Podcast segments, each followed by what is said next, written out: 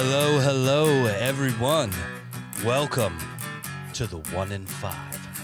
Healthcare in rural America. The struggles, the joys, the opportunity for innovation. Did you know 20% of the population lives in 97% of America's landmass? Abel, this is rural, and we are What do we got in store today, man?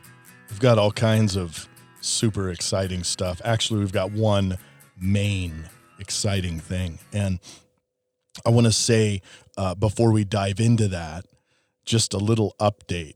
It, it, it this is just a little side note because I want I want our listeners, if they're listening, to uh, be ready for this.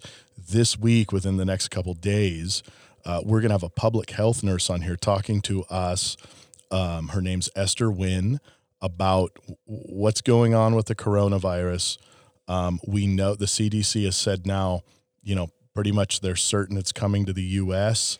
Um, and and what we want to do is be able to talk about that in the context of uh, rural healthcare as well. What's going on? So we're going to have that for you um, as a special episode. So keep your eyes open. But today, um, hey, we have we we had Stephanie in here again, back by popular demand. The Chose. The Chose and the chosen one, and she um, answered some of our synthetic questions. And when I say synthetic questions, what Adam and I and uh, Rebecca uh, did was we sat down. You're going to get to know Rebecca a little bit later, but we sat down and we went through the regular kind of questions and we asked them in the way that we've experienced and kind of put some fun in some of them just to bring a laugh or a giggle. You can find those in there, but they are, Are synthetic. they real questions? They're synthetic. They're yeah. synthetic. Okay. So what that means is they're real questions, but they're from synthetic sources, Gotcha. which So, gives us great flexibility. Like Tony from Two Moon Park. Yeah, you've nailed it. Which, by the way, uh, if if you don't know, that's the way Adam and I like to do things. Now you're going to hear real questions in there from some real people, but we we hide the names. But in we just want to keep you guessing. So we have that today, and she did so awesome. She did. But today's theme is opioids, and we wanted to kind of uh, sit down with her and talk with a, a professional. So this is our interview with Stephanie Chosa, Take it away. our pharmacist.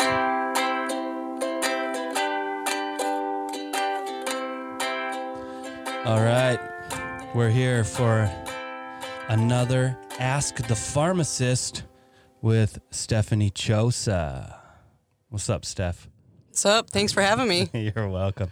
And I'm also here with the Abel Baker. We we have like some excellent questions for you. This has been we've actually had a lot of excitement, Stephanie, over well, a lot of downloads eh, over um, our last time together. So So um, we wanted to to take the time because you're so good, Stephanie, at um, uh, just being real forthcoming and open uh, with positive and um, real answers to to some of these different type Yeah. of questions and issues. Sorry. Well, and I want to be honest too. Um, I don't, you know, I think we're going to have very serious moments on our podcast from from different times where there isn't there's a somber tone, um, but for the most part, we want to address an issue with a little bit of fun. We've crafted things that we've heard, and th- we sat down for like two hours and shaped these questions to address real issues, but also, you know, to kind of give people a chuckle because you could give us stats and statistics, but our lives are filled with those. So, That's right. Adam and I had two questions Yeah. that are personal because I mean, we have a pharmacist in here and we don't have that every day. And Adam, why don't you go ahead and go with the first question that you had? Uh, that you, I know it took you a long time to come up with this one. Yeah, like three seconds. Because I, I, So we we know there's sort of a fun dynamic in pharmacy here. Right. Um, and so, I mean, do you guys ever have like pill counting contests? And if you do, is there an award? Has there been an award given out for the fastest pill counter? You know, we um haven't ever done that before. Oh, I, I know, I know. I feel like out of all the things you've done, you dress up every Halloween as a team. You haven't had a pill counting contest? no. Well, and it would be even more difficult now, right? We have something called an Eyecon, and the Eyecon it helps us count. dangerous. Oh, so Yeah. it takes all the work out of it? Kind of, yeah. Uh, Although you can still be faster than others on that. I'm not all the about fastest. Efficiency, isn't Yeah. it? Yeah, no, Yeah. I totally get it. So Wow. I guess then my follow up question to that would be could there possibly be a fun pill counting contest in the future? I feel like that's something we could try. Could you organize that? And I feel like so. Yeah. okay, great. Okay. It would be based on accuracy as well, though. Accuracy and speed. Yes. Okay. Um, anyways, my question I think is very good question, uh, and something I've thought about. What class should a pharmacist not get a C in? Um. like this keeps me up at night sometimes. Um. Well, that's kind of tough because we would hope we want to avoid that. But I would have to say, you know, if there's a pharmacy 101 or intro to pharmacy, that would be a class you don't want to get a C in. What did you get in that class? I didn't have to take it. oh, what does that mean? That means she is advanced. No, no, no, no. So, intro to pharmacy would be if you are looking for a career when you go to college and you're looking for introduction to certain careers. So, they have introduction to business, intro to pharmacy. But if you became a pharmacist, I would really hope that be a class you don't get a C in. Yeah, that's true. And and my my question uh, was a little mean, but In other words, he wanted to know what class did you get a C? In? No, no, we don't need to do that. that sounds like a nightmare question, but uh, you know, well, I can tell re- you I didn't get a C in any class. Ooh, that's great. Okay, so that leaves And the only reason I A, asked B, F, and D. so we've narrowed it down. Maybe next time we'll. You should know by now. The Chos only got A's. Oh, I wouldn't go that far. what is eight, eight to ten. A's and D's. D's? Just so that was that was my question. Now we're going to get into the synthetic questions that are real, but they've been, you know, grown in the laboratory of our minds. Okay, so uh, can I start, Adam? Sure, go for it. So Um, Samantha in Sydney asks, "What is an opioid, and why should we ask a pharmacist about the opioids? Can't we just ask Siri to ask WebMD or something?" question mark. Question Yes, mark. Okay. Wow. Okay, so this question has quite a few questions. Um, what is an opioid? An opioid is a medication that can be prescribed to relieve pain, whether it's from a trauma, surgery, something of that sort. Um, and so there's prescription grade opioids. There are illegal street opioids, such as heroin. Um, some of the prescription ones would be like, say, oxycodone, morphine, and that such. Hillbilly her- heroin. Yes. And there's also fentanyl. So, yes, we have quite a few to pick from. Um, He was saying that because we were reading before and we were looking for street names oh, for these, and that was one of the street names as well as fluff. Yes, fluff. oh, Um, fluff. what were some of the other ones? Oh, if you're if you're in a car with fentanyl, it's car fentanyl. oh, really? I didn't see. I just one. guessed, but we are with a pharmacist. Okay. So. Pharmacists don't always know all the street names, though. Okay. sure. We know the ingredients. We're good at that. So, anyways, we we interrupted you, but no, you're what, good. What else? Uh, so why should we ask a pharmacist? So you should ask your pharmacist because we're trained to know of these medications, you know, the chemistry of them, the pharmacokinetics, say, um, and the medicinal properties. And we can also give you the warnings regarding adverse effects. How to take it properly, um, you know, what to do if you don't want to take it anymore, that type of thing. We can answer all those questions um, and we have the training to do so. We would always discourage folks from just, say, Googling something or asking Siri or just going to WebMD and to always, you know, call your pharmacy, ask your pharmacist, or call your doctor, whoever you're most comfortable with. That's Perfect. awesome. That's Yeah. a that's a great that's a great answer. I think. I'm sure Samantha is thankful. Well, Randy from Roundup asks My grandmother takes the opioid patches in hospice, and she's not out causing problems. I think this opioid thing is just hype. So I don't really see a question there, but uh, treat it as a question, please. Okay, sort of a Is the opioid thing a hype? Yeah, like a statement, but uh, okay. Yeah. So grandmother's on the opioid patches, which we could presume might be fentanyl if she's in hospice. Um, she's not out causing problems, probably because she's in hospice, um, would be the assumption there.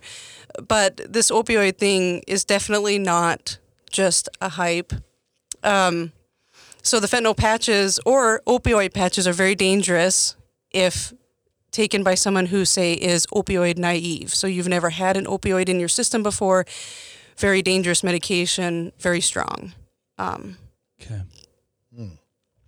and you, Got like you said, we could get into statistics, but probably not necessary. Sure. I think that was that was totally awesome. Here's the next question that we have for you. Lavana Ray in Lewistown. I'm a parent of three small children. And I run in my home a daycare. As a 60 year old woman, my back is wearing out. I've been prescribed an opioid. I'm worried about my ability to take care of my kids. Should I cut them in half, the pill, uh, to avoid addiction? So the long and short of that answer for that question is just cutting a pill in half won't necessarily solve addiction. And also, before you ever cut a pill in half, you should speak with your pharmacist or your prescribing physician or provider because some pills might be extended release. Cutting those pills in half can actually lead to a faster increase in the drug in your system, um, which would not be wanted and or you know necessarily needed and then cutting it in half doesn't necessarily decrease addiction because it's the length of time you're on an opioid not necessarily the dose Gotcha. Wow. That's a, that was an awesome answer. That is great. Um, Kerwin, Kerwin, is that correct? Kerwin from Custer asks, "It looks like I'm going to be needing pain medication for longer than I thought. Is there anything I can take besides an opioid that will help?" yes there is something that um, folks can take instead of an opioid if they're going to be needing pain relief longer than anticipated you can um, and I say this with the caveat of before you do this, make sure that you always talk with your pharmacist and or your prescribing provider first to make sure that it's not going to interact with anything else that you're on. But there are over-the-counter medications such as Tylenol, um, acetaminophen, or Motrin, which is ibuprofen. There are also prescription-grade drugs that are non-opioid, so you know, not addictive, that you could also take. Do you have any examples of any of those prescription ones that you can take Sure. that are non-opioid? Sorry. Yes. So meloxicam would be a great example uh, relative to ibuprofen, and then you have you know uh, Celebrex. So yes, there's there's a few. Great. Great. Okay. So, sorry, just Yeah. want to clarify. It's not always necessary to be on an opioid for an extended period of time if you don't have to be. Always depends on what you're taking the opioid for. Correct. okay. So our next question um, comes from Braden, who lives in Broadus. My mom and doctor said stop taking the oxys or you'll never poop again. But I still have pills left. Is it illegal to sell them on Snapchat or should I just flush them down the toilet? So yes, it is very much illegal to sell your leftover opioid medication anywhere, whether it's Snapchat or uh, Facebook or internet in general or, you know, on the street. Um, and second part of that, please don't flush them down the toilet. We would rather not have that in the water or the ground water. Um, however, if you are done taking your opioid medication, you can take them to your local pharmacy.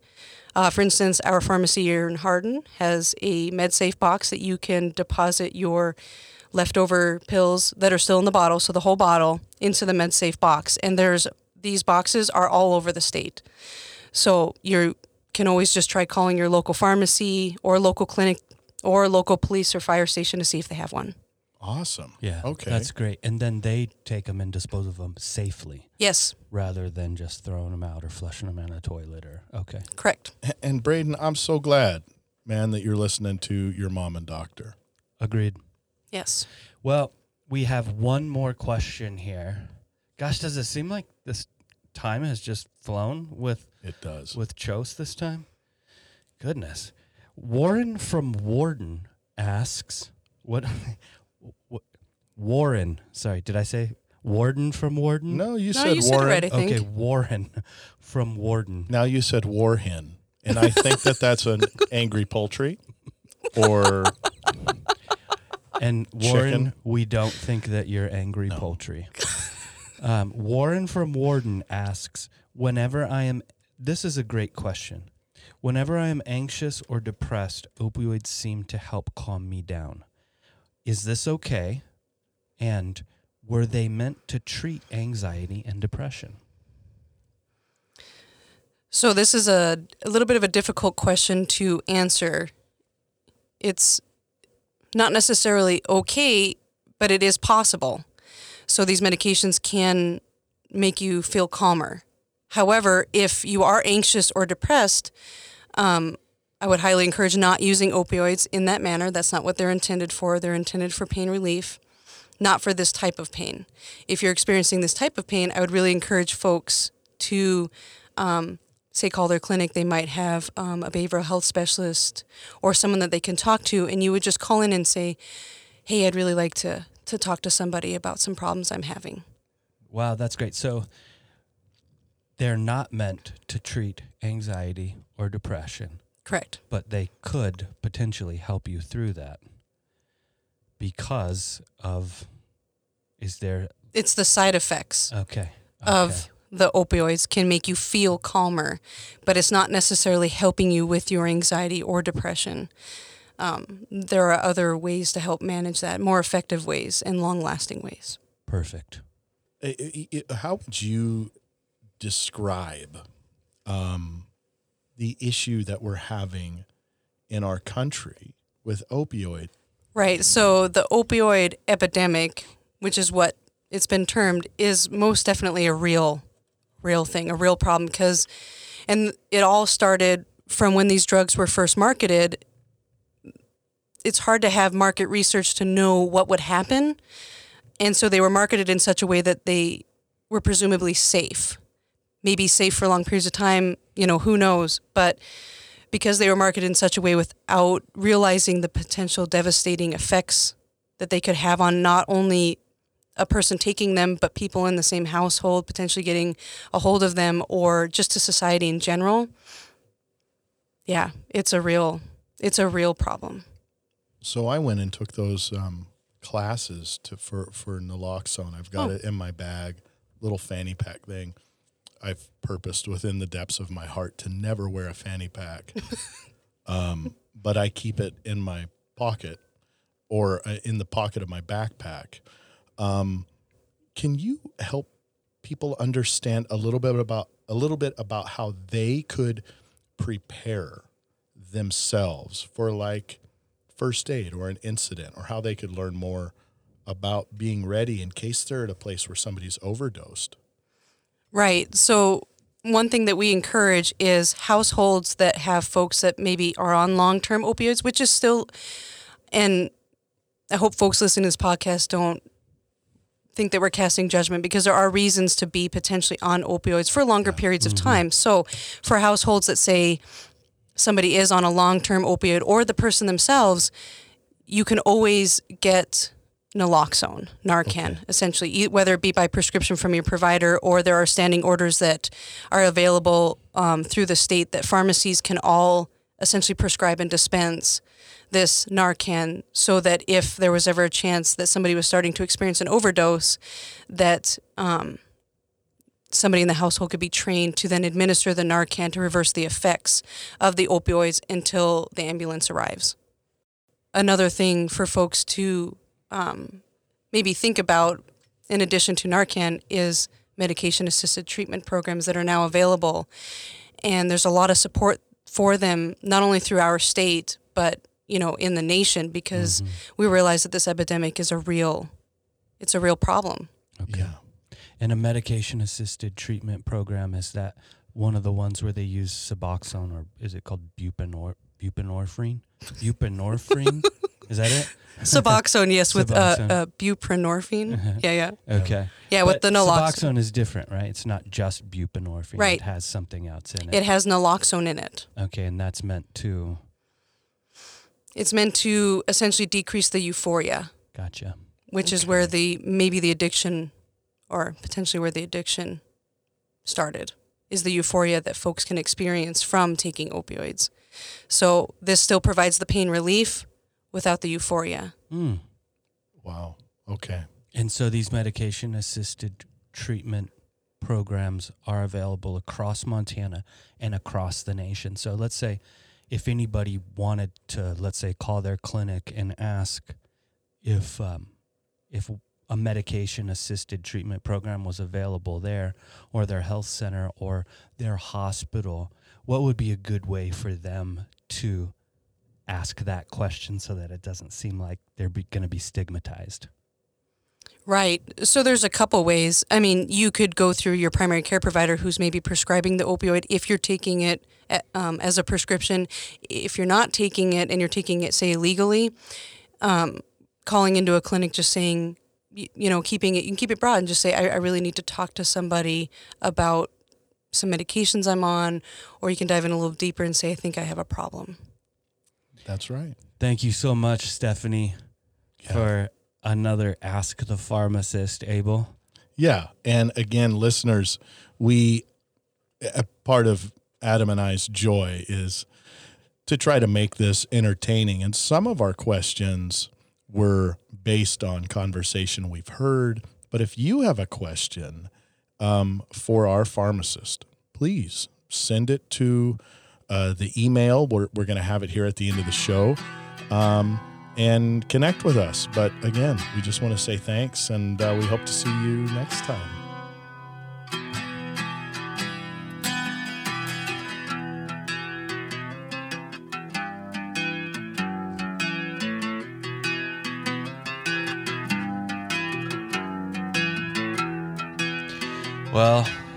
Was another episode of Ask the Pharmacist. What'd you think, Abel? Do you, I mean, do you think Stephanie really helped answer some of those questions today? I, I felt like she really was able to be very articulate in her answers and and really explain some of those questions that we had. So, um, do you have any resources for us, Abel? I, I do. And, uh, and I think you're totally right on. I mean, right now there's so much um, data and, and verbiage about the opioid crisis.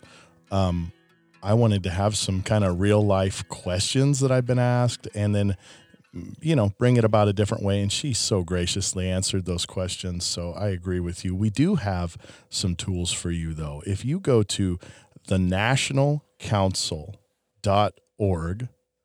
or ndci.org, you can learn more about medication assisted treatment. Is that right, Adam? Correct. Yeah, medication assisted treatment. I always call it MAT. MAT. Yeah. But you can also learn about um, how to help somebody who is um, at risk or be prepared for somebody who's at risk for an opioid overdose. Now, hydrocodone, morphine, codeine, oxycodone, fentanyl, carfentanil. I mean, there are there, there those are such amazing drugs for certain needs that we have, but they are so heavily abused that perhaps you've been at a party and um, you've seen somebody who's who's perhaps about ready to overdose, or you have and you don't know what to do. Well, you can get training where uh, you can learn how to use something called naloxone, Narcan, also called Evzio, and uh, they'll teach you how to use this and to be prepared to give help to somebody who is overdosing. Now, there are signs. What are the signs? Yeah, those are um, y- y- together. If you're seeing somebody who cannot be woken up, somebody who's slow to breathe, or or you're not even seeing any breathing, um, they're gurgling, gasping, or snoring, clammy, cool skin, or blue gray lips or nails. You need to know that those are the signs of an opioid overdose. And if you have naloxone, you can give them immediate rescue for 30 to 45 minutes until the ambulance comes. So uh, I got, I took the training. It was well worth it. And if you go to those uh, places that I just told you, the nationalcouncil.org or ndci.org, you can find out where they might be around you or where you can find some help. Adam, uh, how else can people uh, ask questions? Well, you can contact us if you have any questions for Abel or I, or if you have a question that you would like for us to ask Stephanie Chosa the next time she's on for an Ask the Pharmacist, you can reach us at the one in five podcast at iCloud.com. That's the number one, IN number five podcast at iCloud.com. Thanks for tuning in and have a great rest of your day. And we want our listeners to hit something. Oh gosh, the subscribe button. Sorry, I always forget that, man. It's okay, man. Hit subscribe, hit share, text it to your friends, share it on Facebook. Yeah, we, we would really appreciate that. We're grateful for all of the support that we currently have. We're also grateful for Bighorn Valley Health Center, um, who supports us greatly by allowing us to have this studio and record here. So, as well as the RHOP grant. We've got so many great things coming up in the next year. We're excited to have you come with us. Have a great day.